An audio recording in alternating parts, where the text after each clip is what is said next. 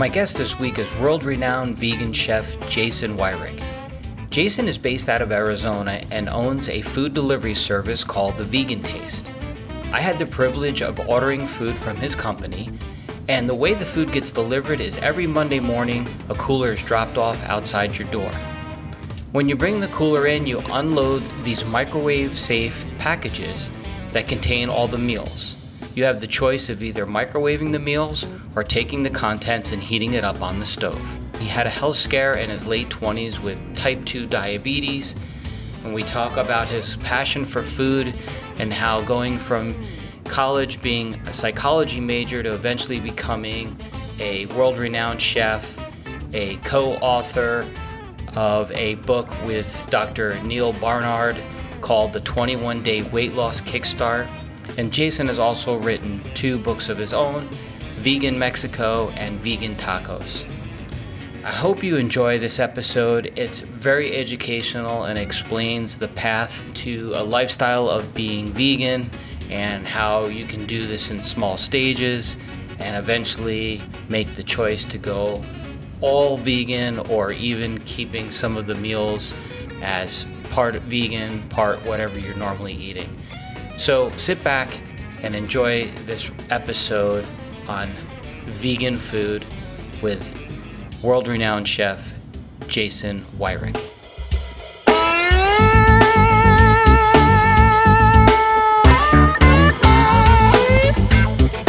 Welcome, Chef Jason Wyrick. This has been a long time coming for me. I have looked forward to interviewing you the moment I tasted the food that was delivered to my house. So here we are. And I'm so excited to have you on the podcast. And I really appreciate the time and you actually saying yes to me. So thank you so much and welcome.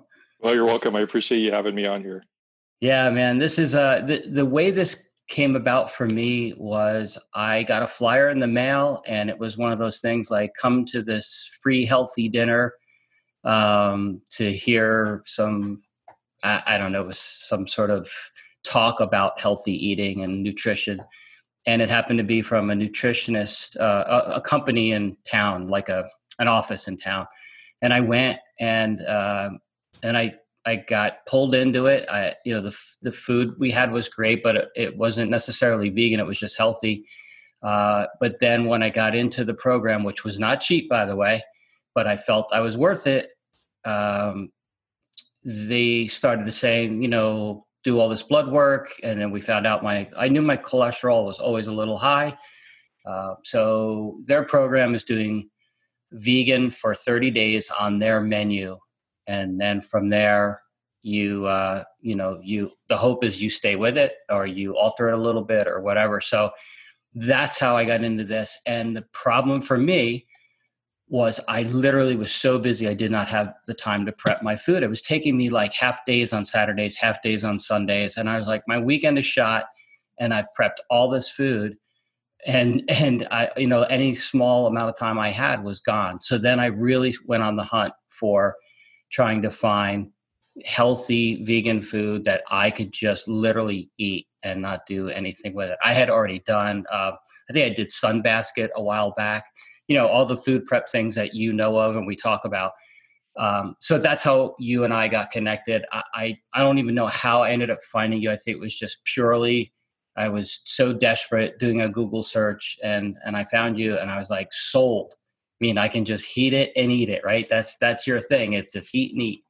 So here we are. So i want to start from um, wherever you want to start. I, I know that this was a health thing for you in, in combination of other things but knowing the stories that i've read and interviews i've seen of you um, that this came about more for a health reason initially for you um, and, and, then it just blew up from there and then it became your passion which is really cool to me because this is what i preach on the show and on my videos is that i want people to live more fulfilled lives doing what they love and it's cool that you went into that direction knowing some of your past which you can talk about on how this all started for you so take it away sure it was uh kind of a winding journey.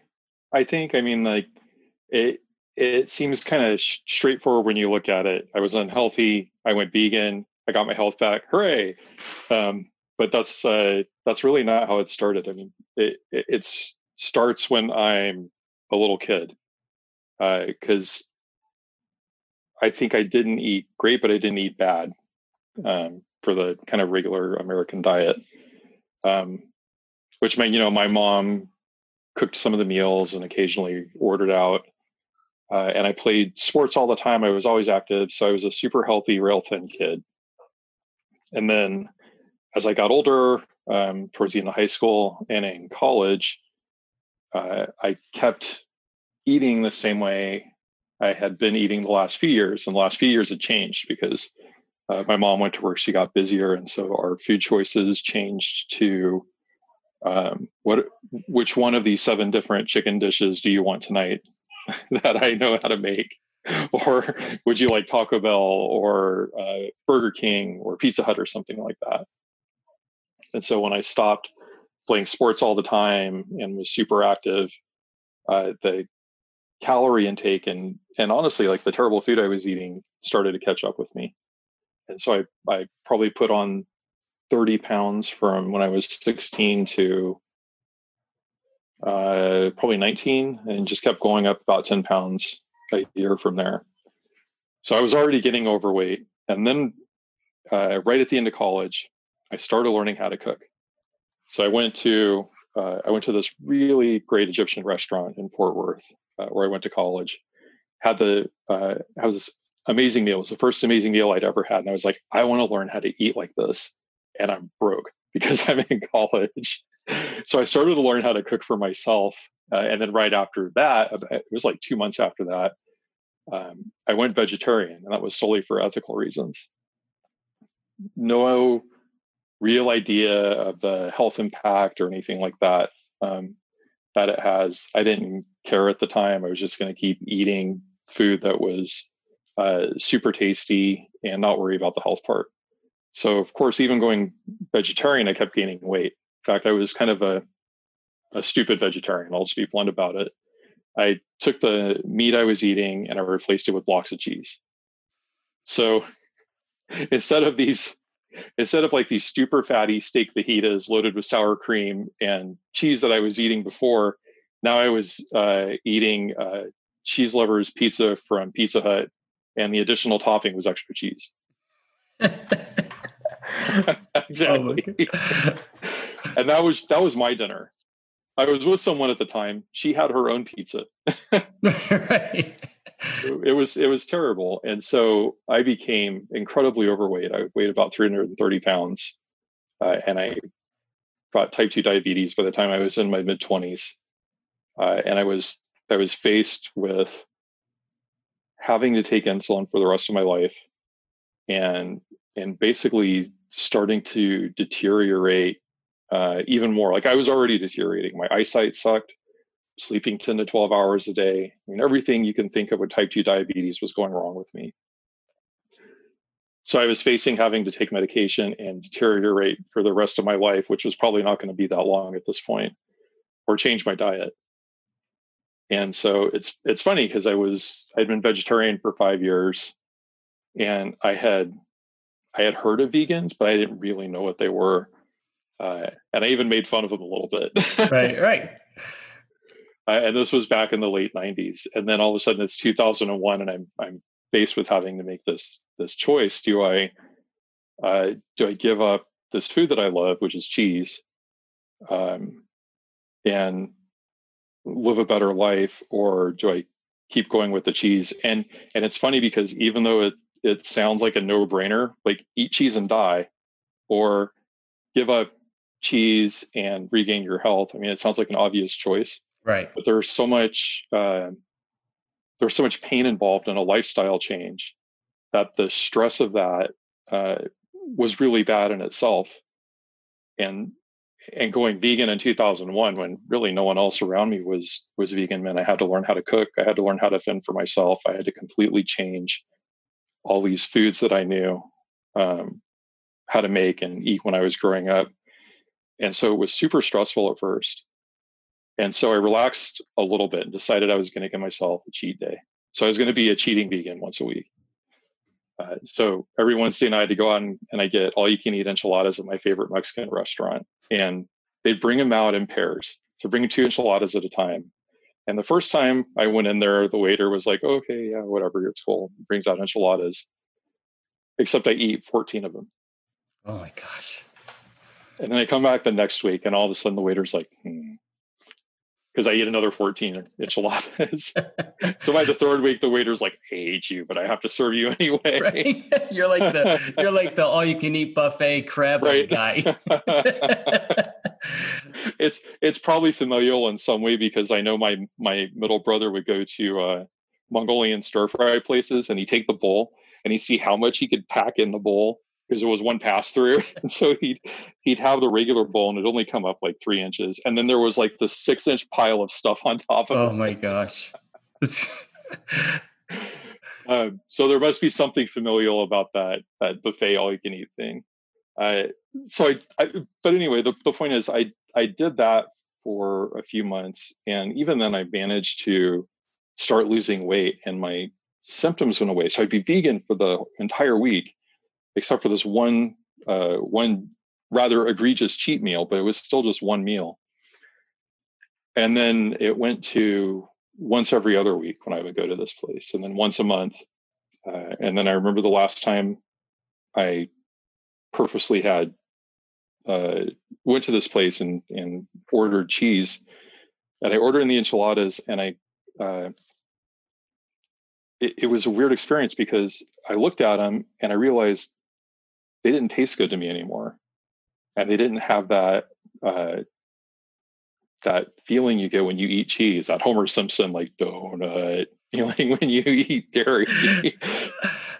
So i didn't have that anymore they didn't taste good and i realized i was ordering them out of habit and not because i actually wanted them. So i didn't even eat the enchiladas. I pushed them away paid the waiter who probably sighed relief that right. uh, that I was getting out of there, and that was the last time I ever stepped foot in that place. Um, and and at that point, I was a full on vegan, which took me about eight months. Um, and it also coincided with me completely getting rid of diabetes. And after the first year, I dropped about 60 pounds. And then when I added in some real exercise, uh, I dropped another 60. So I dropped about 120 pounds over two years. That's incredible. Um, and I think yeah, what people need to understand about you is you're a big guy. Like I know from the interviews and stuff, you're six three, right? Mm-hmm. Yeah, I mean that's you know, and and I think at one point you said you you went to school and lived in San Antonio, Fort Worth. Fort Worth, sorry. So you're like in Steak Town. Yeah, I mean, right? the name of Fort Worth is Cowtown. Yeah. Oh, okay. So there you go. Yeah.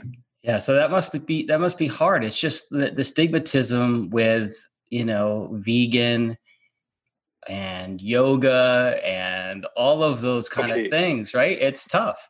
It depends. So okay, it was weird because Texas is really interesting. I mean, I I grew up here in Arizona. My but my dad is Texan, and so uh, uh so I was already pretty familiar with Texas uh, before I actually moved there for school and stayed there afterwards.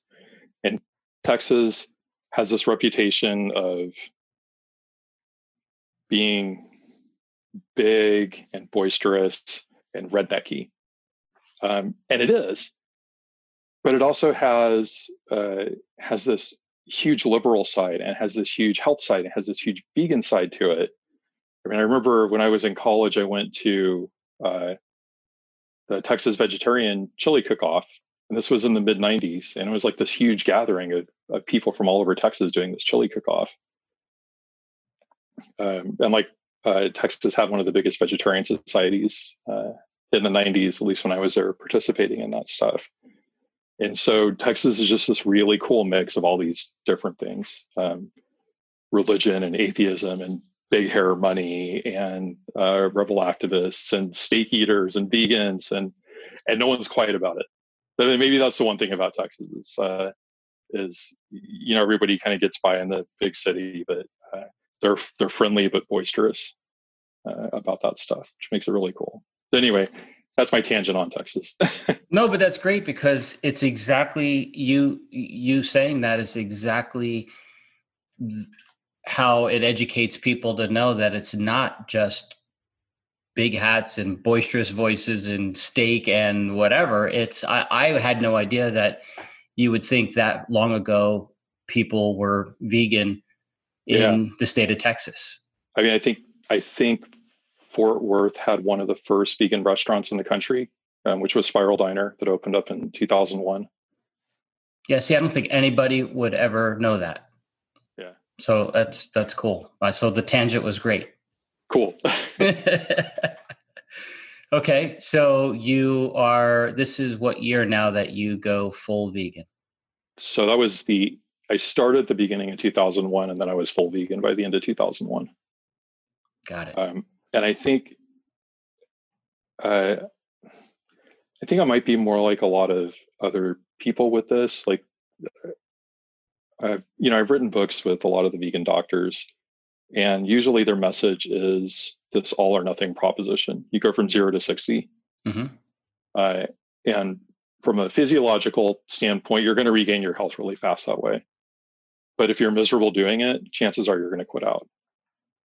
And so I think for a lot of people, transitioning, as long as they have it in their mind that it is a transition, um, makes it easier for people. And so that's that's what I did. It took me it took me about eight months to fully transition over.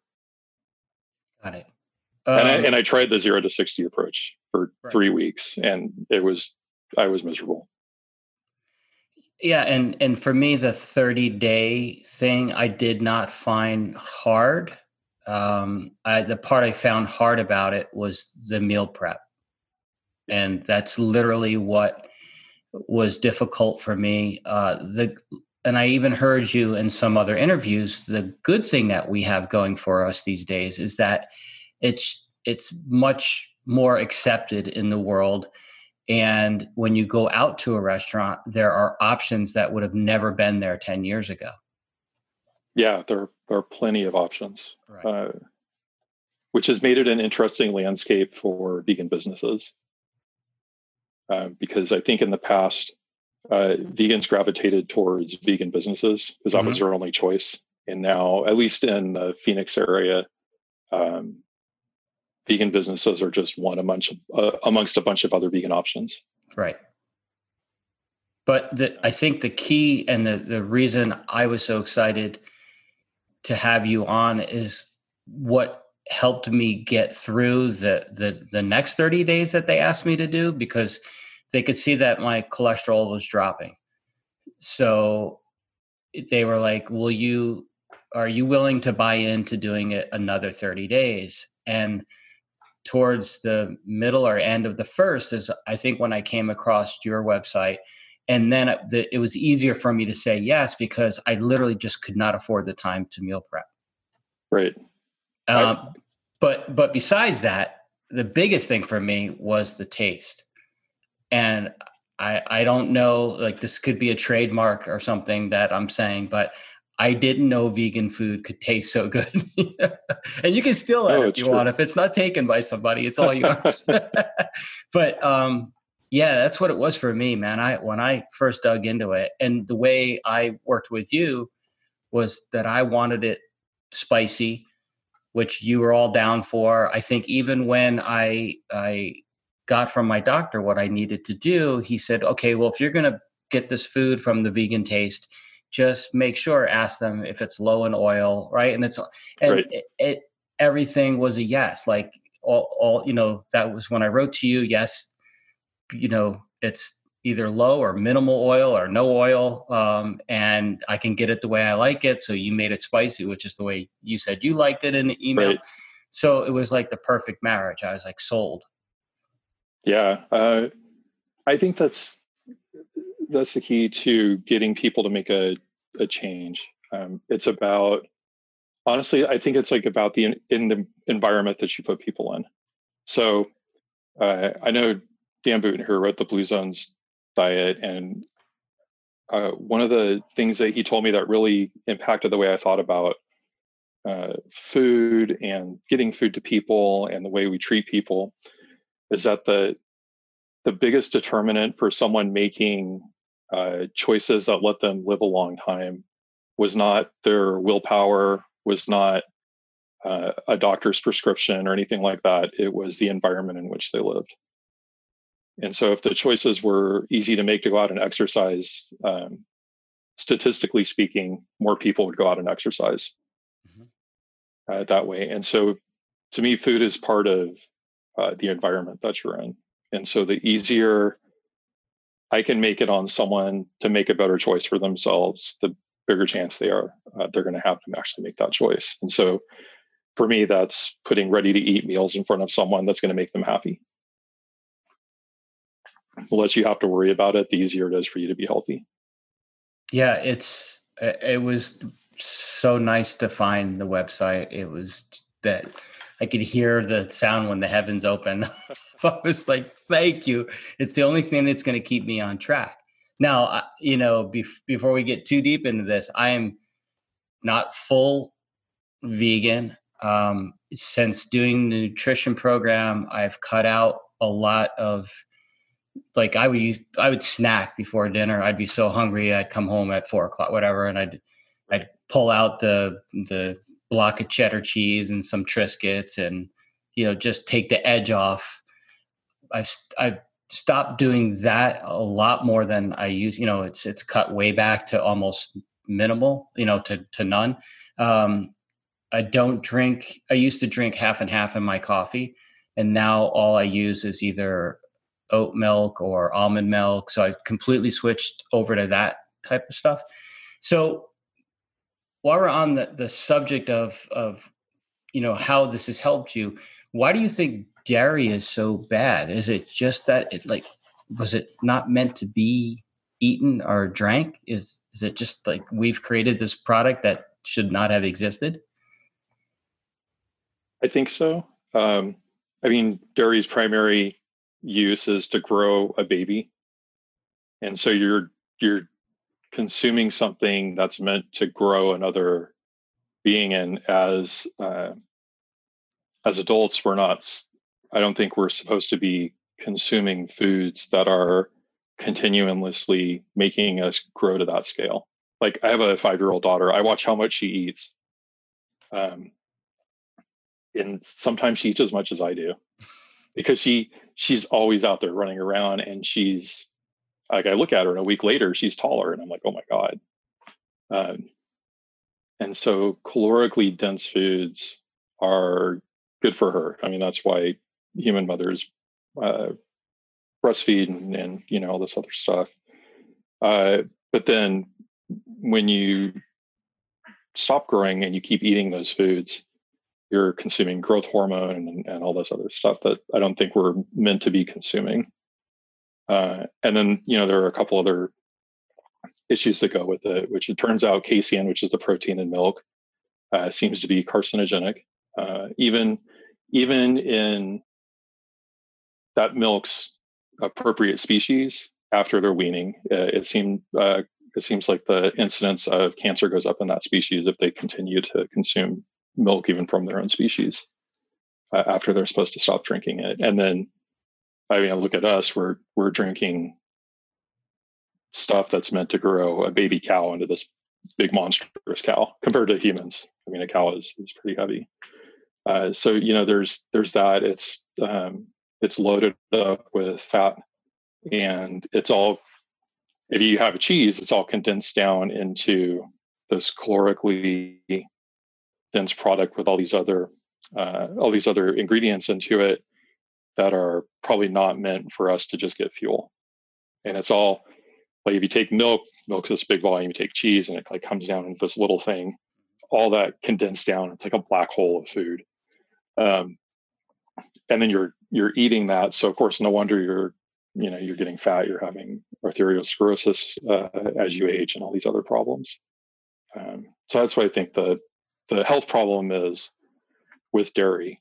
From a from an evolutionary standpoint, it's uh, it was a good thing because you could have this nutrient dense food uh, even in times of famine. That's um, that was one of the benefits of cheese because cheese was basically shelf stable um, in a in a, the long period of human history when uh, we didn't really have very many shelf stable foods.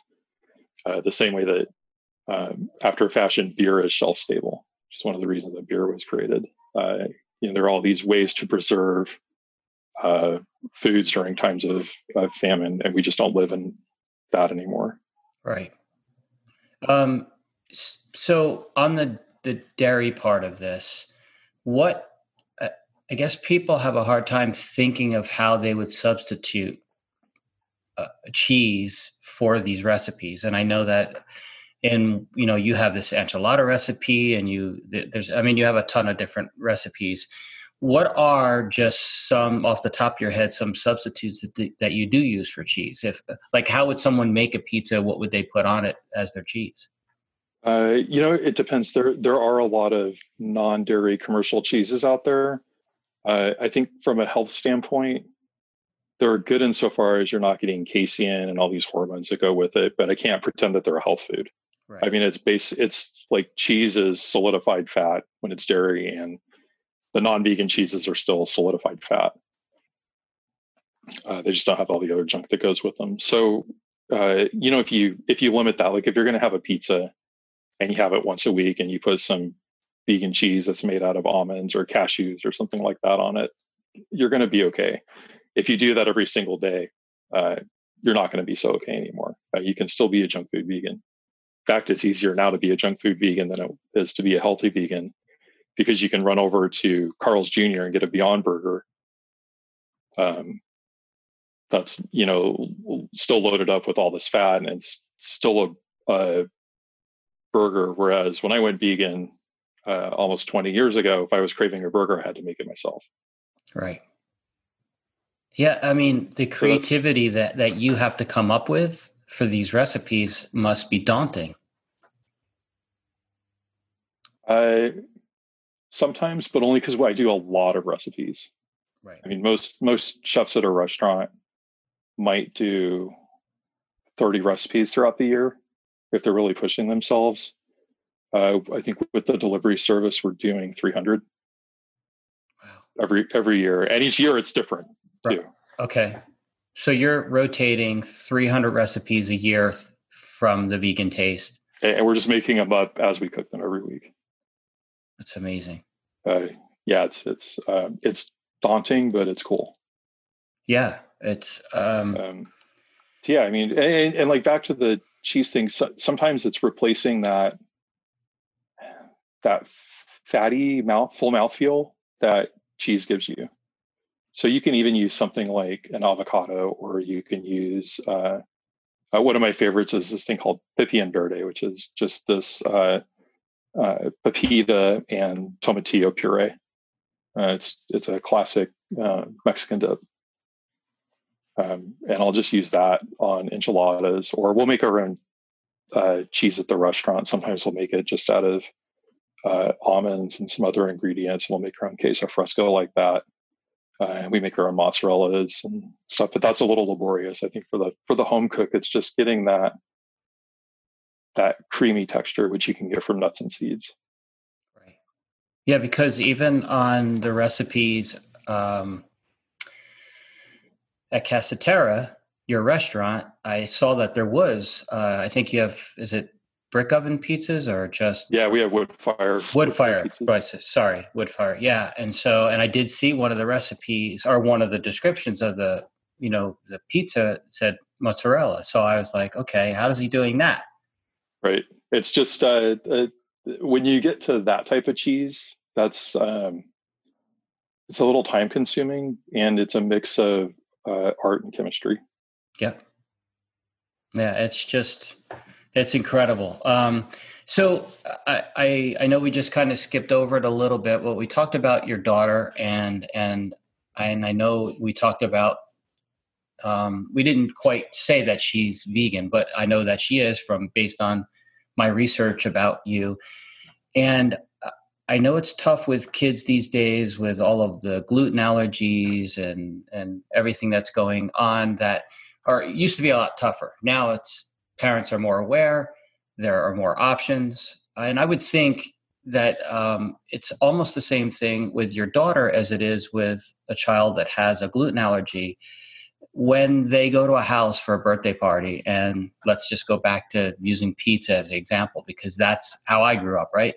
That your parents would buy a bunch of pizzas, and what does she do in that case, or how how do you let the parents know that she's vegan and that you know that isn't something she would a like to eat or b she shouldn't eat or c it might make her sick if she eats it because she's not used to eating cheese?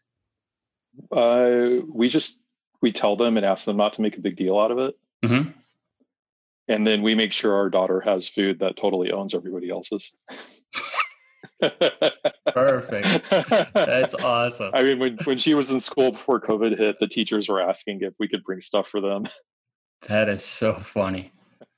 I can imagine. Oh, I've listen. I know what it smells and tastes like. Or every kid would be sitting there with their pizza from Domino's, going, "Wow, what are you eating? Can I, I'll trade you? I'll trade you two slices for that." Yeah. That's perfect. Well. She, she's totally vegan, correct? Yeah. That's amazing. Um, so you what is the Vicology project? Is that how you say it? Vicology project? Ecology. Vicology. Uh, so it's pretty much the umbrella for all the stuff that I do.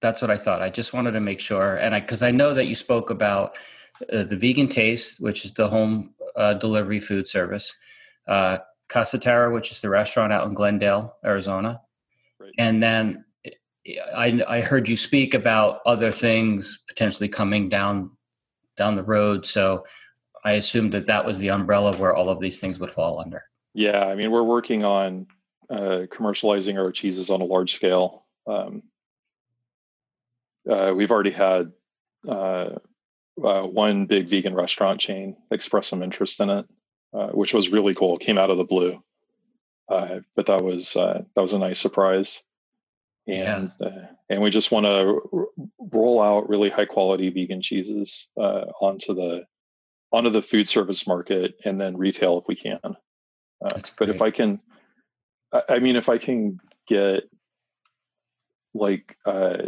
some of the best restaurants in Phoenix using high quality vegan cheeses, all of a sudden it opens up really great menu options for vegans around the entire town. Right. And I would and say, Go ahead. Go ahead.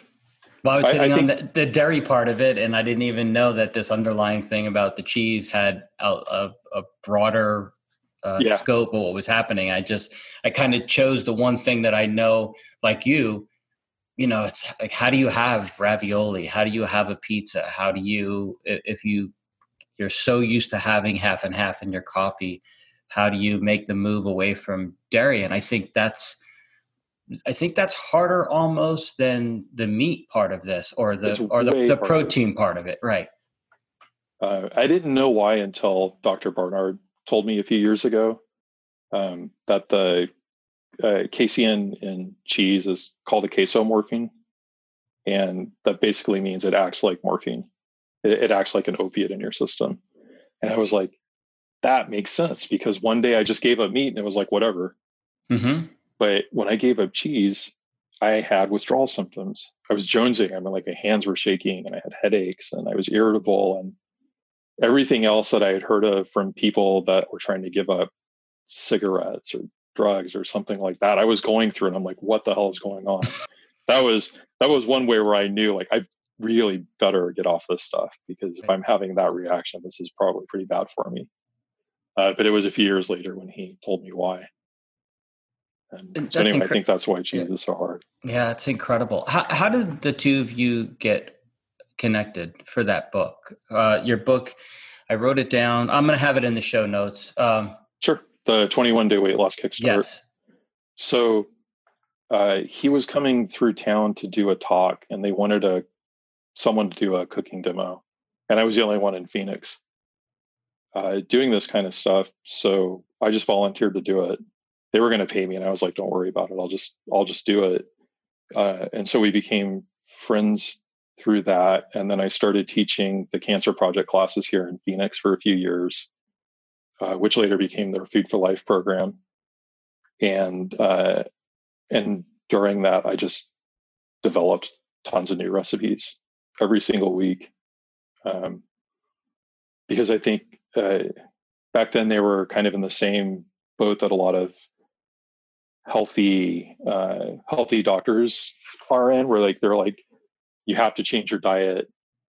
Here's how you do it, but they're not really experts at the here's how you do it part. Right. Um, and so you know the the recipes were easy to do, but they weren't necessarily great. They were just like, yeah. Uh, and so during that class, I just continuously developed stuff that was usually easy to make, but also really spectacular. Um, and then because of that, uh, we just wrote the book together. Yeah, that's really cool. Uh, it's just amazing how things, you know, you can make these connections and they just turn into something amazing like that. So, yeah. Yeah. Um, I'm trying not to skip around. There's so many things I have to ask you. I have so many notes. It's like, I, this is, and like I said, I, I, I was doing the meals for when I was doing the 30 day thing, um, basically for lunch and dinner. Um, and then um, I started to do them just for lunch because uh, my partner Joellen, we were like we were eating separate times, separate things at dinner. It felt like it wasn't this. Right, you lose the social part. Yeah, and so it's this balance for me.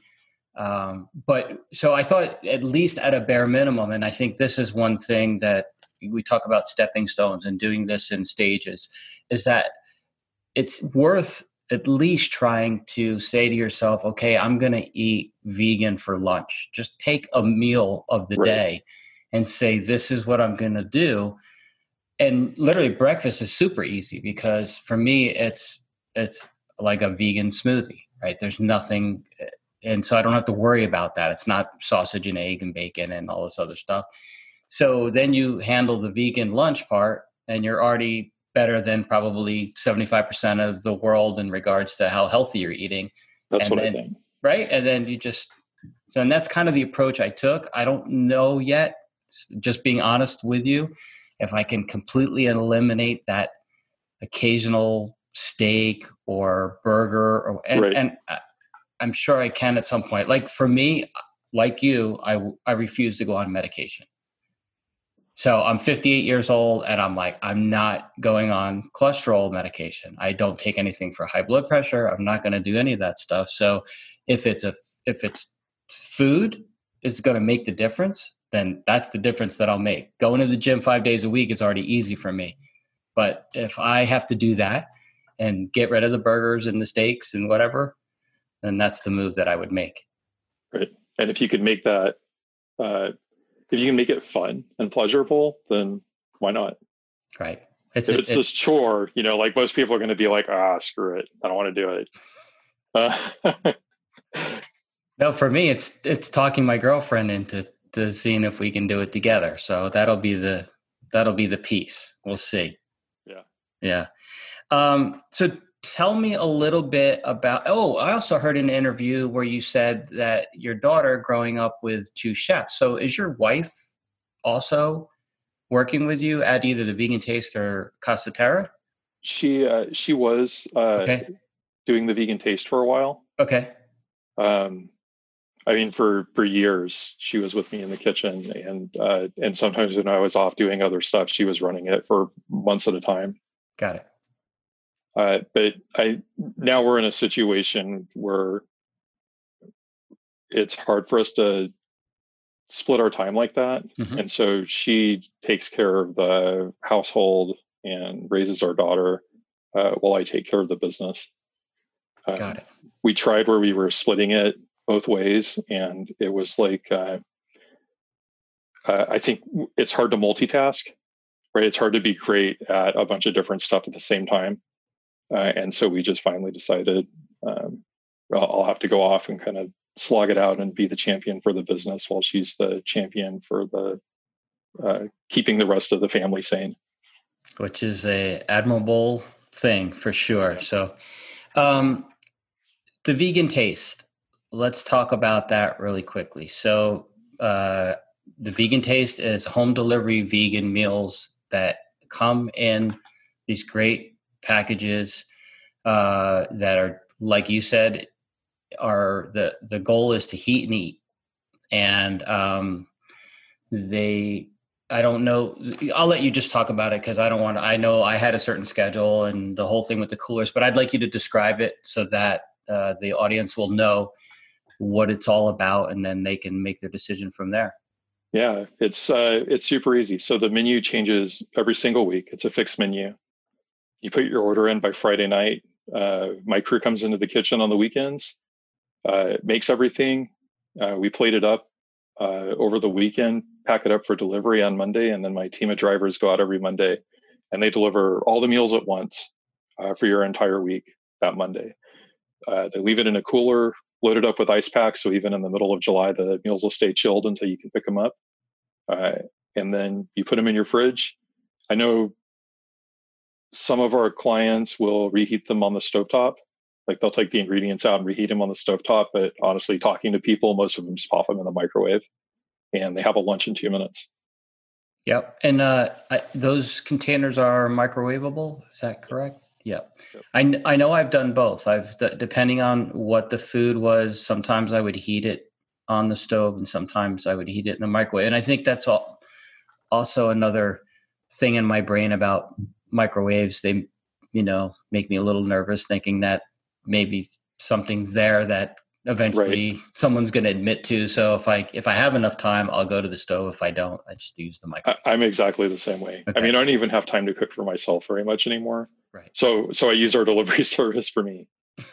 And uh and most of the time i i just slide the contents out of the container and right into a pan. Yep so in regards to the meals that are available is it um are they just lunches and dinners are they breakfast lunch and dinners or uh, it's basically lunches and dinners right now, but we'll add in a breakfast option and a juicing option and some desserts pretty soon. Okay.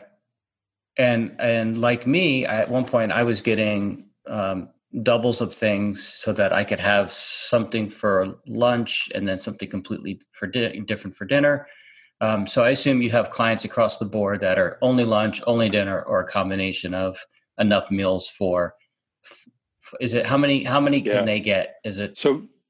yeah, basically we do six different dishes every week, and you can get a single portion of each one, or you can get a double portion of each one. Okay. And the people that want to have our meals for lunch and dinner get the double portion. Right, and that's what I was doing for a time. That's that's right. Um, and then in my case, I said that I wanted it spicy, but so you actually keep tabs of certain things that people request on a small, I'd assume a small level because you can't be doing personalized, you know, things across the board for everybody? Yeah, we have uh, a spice is one of the standard options we have for people. Uh, and then we have a gluten-free option, uh, soy-free option, although we use pretty limited soy already anyway. Mm-hmm. Um, and then uh, no oil option. The, and the meals again are are pretty much pretty low oil already. So uh, we just talk to people like, do you really really want no oil or is it thus that you're trying to minimize your your oils or are you trying to minimize your soy are you trying to minimize your gluten because we don't we don't use those types of ingredients heavily in the meal service mm-hmm. uh, and then if there's something that we can leave off as a garnish for someone like if someone's like i hate raw onions i'll tell them you know if it's mixed into the dish we can't change it but if it's a garnish we can make a note to leave it off for you right and um, then, yeah, most people are good about it. But then sometimes I get someone that sends me a list of like 10 different things. And I'm like, sorry, I can't do that. Thank God I didn't do that. I don't want to sit here and look at you in the camera and go, "Oh God, I was one of those people." no, no I think the only thing that I said, everything was great for me, and the only thing I uh, requested, I think, was less tofu in some of my stuff only because I'm I it's just me getting used to it. It's a mm-hmm. and and it's not I would I wouldn't even say it's a texture thing for me because I eat oysters, right? That's about as weird of a texture as you That's true. get. So I don't know why. I I definitely have had tofu from your food service that was amazing and it's almost like it's firm and some of it some, sometimes is even like crispy like it's it has mm-hmm. a where I've had it other times where it just just it's just weird. Yeah, I mean I don't know if there's good or bad tofu. Maybe there's just the quality of it. I don't know. It's the way it's the way it's prepared, uh, and I think it's also what you're used to growing up with. Uh, I mean, if you're used to growing up with, say, diced up firm tofu and a miso soup, you're not going to bat an eye at it. Uh, but if you're not used to that, the texture might be weird for you. Uh, and I and I think when dealing with American culture where we're not used to that stuff, um, too many people just take tofu and throw it in a soup or a stew, and they're like, okay, that's good enough. But it's not.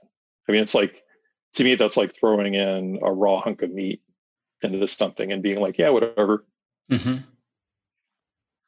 So yeah. yeah, it's just it's all in the preparation. Okay, good to know because I I started to get to like it, and thanks to you once again because I was definitely I grew up with in an Italian restaurant family, and my father was a chef, and so all of this stuff is new to me. I was eating pizza and pasta and bread and and you name it. So, um, I wanted to uh, ask you about Casa Terra. I noticed that on the website, like a lot of places, especially during you know this time we're living in right now with COVID nineteen, that the kitchen is closed for the summer. Um, right, that's what it says on the website. Yeah, true. Okay. A, a, lot of the high end restaurants, it seems, around town actually close up for the summer, mm-hmm. uh, unless there are these big corporate things that can afford to take the loss that restaurants just suffer with the the summer here. Yep. Um, is Casa Terra where you do actually all the food prep and making though? So that that kitchen is still being used for the food delivery service. Yeah, it's our R and D kitchen and our delivery service kitchen. Yep. Uh, we do catering and stuff out of there too. When does the restaurant open, or when do you expect it to open back up uh, in the fall? Or I'm not sure yet. Okay. Because um, the honest answer is for uh, for the type of food that we do, our location's not that great. Mm-hmm. Uh, and so, if we can find a location that's more central or on the east side, uh, that makes more sense for us right now than trying to just reopen in Glendale. Sure. And and Phoenix is a weird city, so we have these really accessible freeways, and it's actually pretty easy to get around here. But I don't know if our food culture is is there yet because if someone has to drive more than 20 minutes here for food um, it's painful and they, the chances are they won't do it uh, or if they do it they'll come once a year and uh, uh, and so it's it's difficult that way where uh, compared to like los angeles or new york or chicago like people will spend an hour getting to uh, getting to a place to have dinner um, and if it's a good meal that's just part of the it's part of the experience. That might not be a great part of the experience, but it's something they're willing to do. Yeah, so, absolutely. Yeah, so we funny. have to be. Yeah, we have to be in a more central location. Yeah, because I I know we're in and I live in Arcadia, and the boundary for me is pretty much like the 51. If it's on the other side of the 51, right. I have a hard time going that far west. But I, I understand that. Um, you one of the things that I did read was that uh, about the the Cordon Bleu, the school, and it was something about you being was it the first graduate of vegan? Uh, first instructor. First instructor of vegan. I remember when it was either 2007 or 2008. Uh, but I was teaching at the Scottsdale Culinary Institute. Yep. And right when I, right when I started teaching there, uh, they became part of the Le Cordon Bleu program and so I uh, because of that, I became the first official vegan instructor in that program. That's really cool. Yeah, yeah. It, was, it was cool. Yeah. Uh, there's so many things. Uh, the other thing was I, I, remember either hearing or reading that uh, philosophy was your major. Yeah. And I think it what what struck me about it when I when I read it and then who you are and and and even in, there was an interview about making the argument of why to go ve- like how when someone finds something like this and this is why this has been like I, i've wanted to talk about even though i haven't gone full vegan i think that the health benefits are so important. And just the the eliminating of dairy alone i mean i've told people when they said oh yeah you know it sucks getting old you know and i'm like yeah well i'm 58 i i, I agree with you but i don't i'm i don't wake up feeling achy and mm-hmm. and and i never d- did a lot of dairy but even cutting out what I've already done, I think the inflammation piece of this is what other you know is another part that people are missing. I, so yeah, it, you know, so getting back to the philosophy part about how you're able to convey this in a not like beating someone over the head with a club. You got to do this. It's it's the only way. Your approach to it is your first of all your demeanor of how you're, you're you know you're a six foot three guy who you you would never think if I met you in the street would say you're vegan, and then the way you intelligently talk about the food, and then the bonus of all of it is how it tastes. And so there's just so many amazing things about this. Um, it's why I was so excited to finally do this. Well, cool. Thank you. Yeah, so the, it's uh, go ahead with the, the the philosophy part of this. I think has helped a lot. That that's actually what got me to go vegetarian, but also it it taught me a few things about the way people make decisions because uh, socially and just because of the way I was raised, I didn't want to go vegetarian because it meant changing my lifestyle. Um, and intellectually, I've been kind of bandying it about for a couple months before I I pulled the trigger on it. Um, and I I didn't do it. It was just something I had thought about, and then I had an epiphany because I was watching. I was playing with my cat, and I intellectually I knew my cat is this other being with its own uh, thoughts and her own emotions and stuff.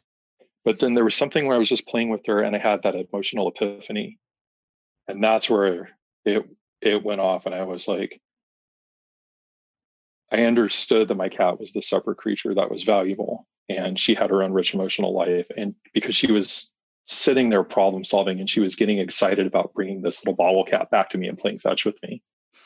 Um, it wasn't like this, uh, this robotic, uh, emotionless, thinkingless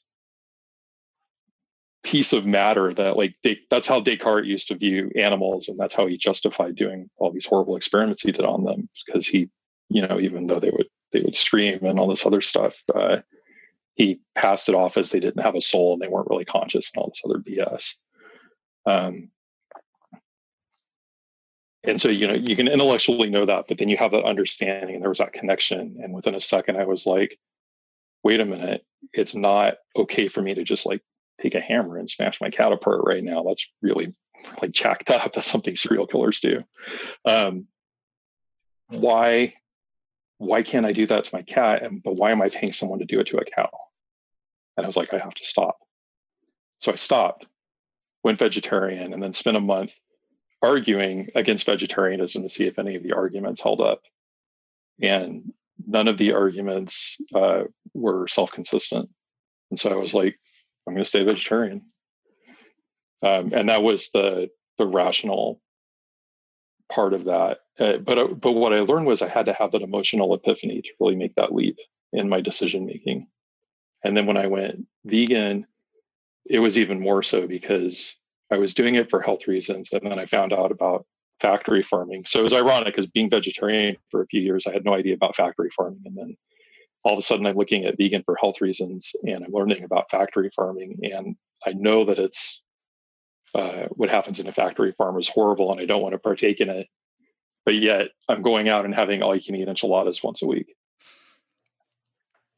because I emotionally had that tie to the enchiladas and and so I think for most people decision making is a, uh, pain pleasure balance and it's it's a very immediate um, a very immediate decision.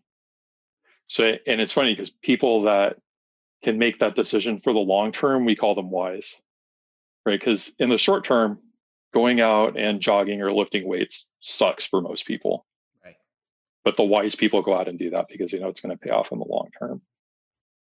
Uh, and and so i think going through that myself, even though I was trying to be rational about it and I knew what the right decision was, and not being able to make it because I had this emotional thing is what got me into food uh, in the first place.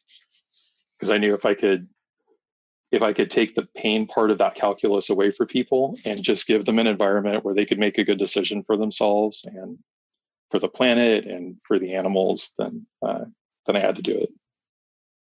Yeah, it's it's really cool. I mean, I, I, learned so much more about you just doing, you know, the research that I wanted to do up front, and and I think it's important how the philosophy part of your what your brain has done through, you know, getting that degree in school, and then then I heard about the soul sucking marketing job that you oh, know, oh, man, right? yeah, and I, and it's and this is it all plays this is why this is such a cool interview for me. And i don't want to keep you you know any longer because i i know that you know you work really hard and but i i would love to do more at some point uh, yeah that'd be you know, fun. it's just cool that you you are doing your passion. It it really means a lot to you. You you you know you eat sleep and breathe what you preach but you preach it in a way that it's not preaching. Um, uh, the food tastes amazing. Uh, it was just a godsend for me to find it. Uh, we find out tonight as you're we're setting up here to get ready to talk. You play the drums. It's like what what more of a kinship could we possibly have? Um, and all I do is try to preach on my podcast and on my you know social media and all that is just people following their dream and it's really cool to see you do this. It's it's it's great and and i'm glad you're healthy. I'm glad you made the choice when you did. You're here to yeah. help keep us all healthy and feed us. Well it's funny so it's it's funny you brought that up because i feel like i'm in another transition point in what i'm doing because uh, you know, I, I, had this amazing journey where I, I, lost all this weight. I cured my diabetes, uh, became a chef, and went and helped out other people. And in the last couple years, my uh, my health started to decline, and I was like, "What's going on?" Because I'm eating right, but there's there's all this other stuff. So, uh, I mean, you know, in the last couple years, I almost got divorced, I was working 100 hours a week. I was doing all this other other stuff. I was, um, you know, we went to set up to open up this restaurant. We had some guy steal about 50k from us and oh, steal, oh, uh, and he he probably cost us about 200 grand in the long term, um, which was almost all my family's money and uh, almost all of my best friend's money that she had. And then we opened up this uh, open up this restaurant, which uh, you were in the restaurant business, so you know, like it is a lot of work. And on top of that, we're doing these other businesses. And so there are all these other stressors. And I realized it, it actually happened uh, right when COVID hit. Because we were thinking about like, we were really looking forward to the summer when we could shut the restaurant down for a while and get a breather. And then COVID hit. And all of a sudden, oddly my life got better because I was spending time with my family and I wasn't killing myself anymore and my health started to improve. And I was like, that was it. I had this very narrow focus in my life, which I was really good at, but it also carried all the stress that I think uh, I think you have when you get a little bit older in your career, and you're kind of at the you're operating at a higher level, it's also a more stressful level. And there's a lot more at stake at that point. Um, and so when COVID hit, I had more time for my family. And then I started going on bike rides again and hiking. And I started spending time playing the drums. I hadn't touched uh, my drum set in three years. Wow. Um, and I started playing again, which was actually cool. I, I have this thing where if I stop something for a while. When I pick it up, I'm better at it. So now I can actually play some of the Rush songs that I couldn't get through nice. three years ago. I'm like, where did this come from? That's awesome. Um, uh, you know, so that was cool. And so, uh, so I realized like I'd been talking about environment with food choices, uh, but I've been ignoring everything else that goes into being a healthy person. Um, taking care of your mental state, taking care of your family, making sure you have time to not be insane with all this other other stuff. And so uh, I I think my career is shifting into a point where I'm going to start talking about more about holistic uh, health and creating good environments for your uh, for your well being um, as an adult. It's I'm sure it's true for for a kid or whatever part you're in. But since I'm in my my 40s and kind of went through the midlife crisis part, um, that's how I solved it. Was figuring out that I had to create a good environment to make good choices uh, throughout my whole life, and not just with the food, because I'd just been concentrated on the food, and that was just one key. Yeah, Yeah, it's amazing how many people. I, I know it's it's hurt a lot of people, but I personally it's been the best three months in so long because I was running so hard, and like I said, I've gotten to, to do things that I want to do. I, I, I, it's just it, has been a good thing, and I'm glad to hear that everything is uh, turning back around for you too as well. I, I worried about you when it happened, to be honest, because you know I I know it devastated the event world for me. I mean, everything just stopped, um, and so I was worried just purely whether or not uh, you know how how well you would do during that time. And it's funny. Speaking of you know COVID nineteen, was there any concerns about you know your clients with the food delivery and any any things that you had to do differently in order to to be you know follow the CDC guidelines or anything like that? Uh, we just did extra sanitation, but we were already doing that stuff anyway. Right. Um, we were just more hardcore about it than normal but that was it. Because uh, I think with the the food delivery, it's contactless, so yep. our drivers just show up and drop the cooler at their doorstep yep. and and head out. Yep. Uh, so so in a way, it didn't really affect the the delivery service at all. It was horrible for the restaurant, but that ended up being a boon for us personally. Yep. Yep. well, awesome, man! I cannot tell you how grateful I am that you're here. Uh, I, like I said, I was disappointed when I had to sort of postpone it last time. I just took on too much. It was one of those deals where I thought I could. I forget how much time post production takes after I get off this thing to to get it, uh, you know, ready for prime time. But um, I am super super grateful that you said yes and you came on. Um, I love your food and uh, you're an amazing human being. Uh, the more I've done the research and get to know you now, and uh, it sounds like your daughter is definitely waiting for you to put her to bed. so I'm glad I'm, I'm, i could go on. I swear to God for another hour. There's so many questions about food and and just things that you've done, but we'll do it another time for sure. Yeah, that'll be fun. I'd love to come back. Uh, I again, I can't thank you enough. It's an honor to have you on here, and uh, I'd love to have you back again. Um, just for uh, the audience sake and and things like that. Um, where's the best place to get in touch with you? And i'll put i'll do you know in the show notes i'll list every you know your social media things. But like in regards to let's say the vegan taste what's the best way for people to reach out? Uh, just go right to the vegantaste.com okay perfect. I mean we have all the social media platforms yep. but uh, it seems like you know facebook changes yeah. what they want to show to people every few months and yep uh, Instagram's the same way, and you know all these other ones. So just just go straight to the vegantaste.com. Perfect. I'll put in all the other links. I'll take care of all of that. Um, again, thank you so much. I appreciate it. It's so I, I look forward to actually meeting you live in person. Maybe we can sit around and jam one night. That would be awesome. I would love it. So cool. All right. Thank you so much, man. I appreciate it. Hey, thank you. Have a good night. You too. Thank you so very much for listening to this podcast. It's so important to me that you've taken the time out to listen and potentially subscribe. If you have a moment, it would be great if you could share this podcast. I would also love it if you could rate it. And if you have time, it would be amazing to have a review by you. Once again, thanks so much for listening. I really, really appreciate having you here and being in your ears.